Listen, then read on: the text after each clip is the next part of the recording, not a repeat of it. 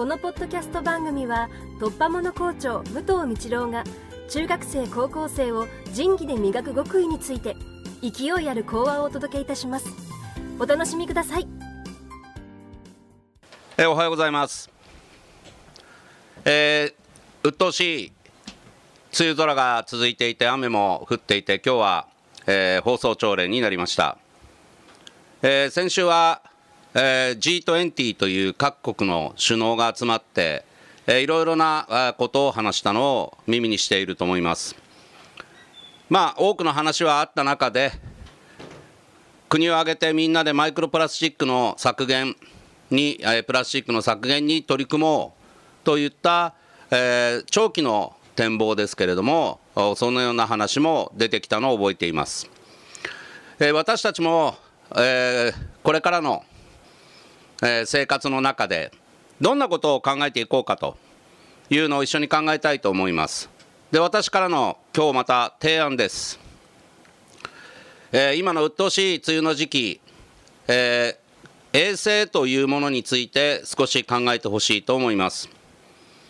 で、G20 になぞるのであるならば、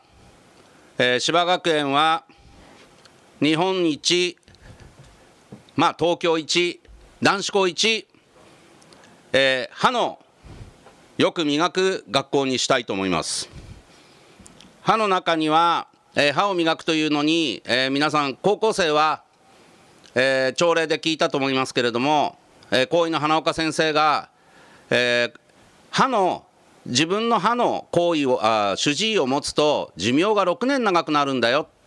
えデータを使ってお話しされたのを高校生は覚えていると思います。中学生と高校生を比べると当然中学生の方が歯がきれいという結果は春の検診でも出てきています。得てして忙しい生活の中で歯と口の公衆衛生の部分のところはなかなか、えー、自分でないがしろに後回しになっている部分があるかもしれません、えー、ここで、えー、さらに気分をリフレッシュするためにも歯磨き、えブラッシング、えそんなようなことに自分が少し注意をしてえ気分を変える一つにするというのもありかなというふうに思います。あとはもう一つはこれから今涼しいように感じますけれども暑い日々が続いてくるはずです暑い夏がやってくるはずです、えー、健康に留意すると同時に運動においては、えー、その服装であるとか水分補給であるとか、えー、そういうものに対してえー、しっかりとしたあ自分でも考えを持っていなければいけないと思います。えー、本日出る、えー、保険だよりのところにも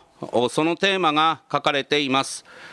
えー、先輩たちも後輩を指導していく上で、えー、そういう正しい知識とそういう予測をしっかり立てた上で、えー、暑い夏のこれからの運動それから活動に役に立ててほしいと思います。